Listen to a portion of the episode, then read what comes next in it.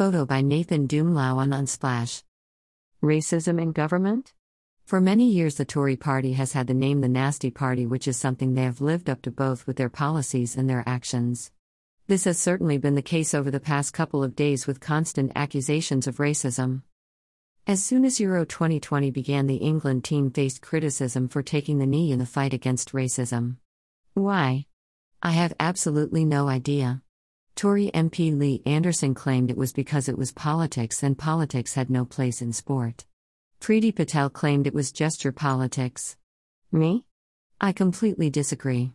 I think racism runs rife in all aspects of life and sport is no exception, as the past few days have proven, and if something affects all aspects of life, it needs to be addressed in them too.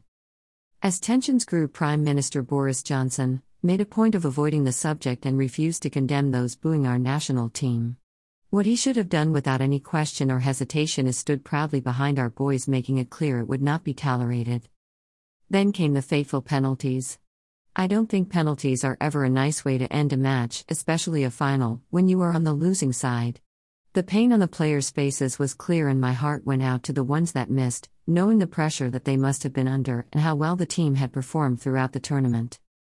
Social media became a sewer flowing with vile racial slurs and insults because the players that had missed also happened to be black. This was not something that had even registered with me as I watched them break down in tears, feeling like they had let themselves and their country down. They didn't. Our boys did us proud, every single one of them, but wow, did our country let them down. When Tyrone Mings leapt to his teammate's defense, telling Priti Patel that she didn't get to stoke the fire at the beginning of the tournament by labeling the anti racism message as gesture politics and then act disgusted when the very thing being campaigned against happens, a sentiment that many, including myself, agreed with, Tory MP Andrew Rosindell again stated he should stick to football and not politics. A message was then leaked from Tory MP Natalie Elphicke suggesting that perhaps Marcus Rashford should stick to football rather than politics. This made me really mad and sick to my stomach. A young man who gave up his time and money to campaign for and feed thousands of starving children. Starving children here in England whose options were to forage for food in dustbins or starve. How could this happen? Are we not a first world country? And why is a footballer taking it upon himself to do? Sadly, the blame lies squarely at the feet of our government, who constantly keep top up benefits for lower income families so low that they cannot afford to live. The same government that dared to criticize a young man giving his own time and money to do their job and make sure these kids had food.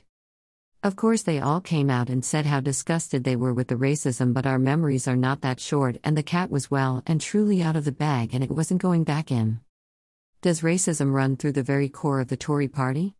I can't answer that, but the evidence that we've seen would certainly support that idea. Aligning themselves with people like Nigel Farage for the Brexit campaign really doesn't help either. How can we have a government in charge of the nation that is prejudiced against its own citizens if that's the case?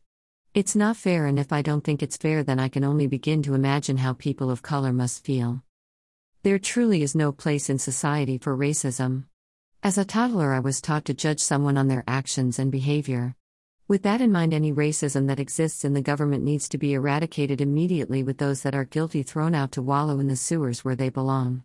Meanwhile, Rashford, Sancho, and Saka, three incredibly handsome, talented, and compassionate young men, will soar to bigger and better things both on and off the pitch.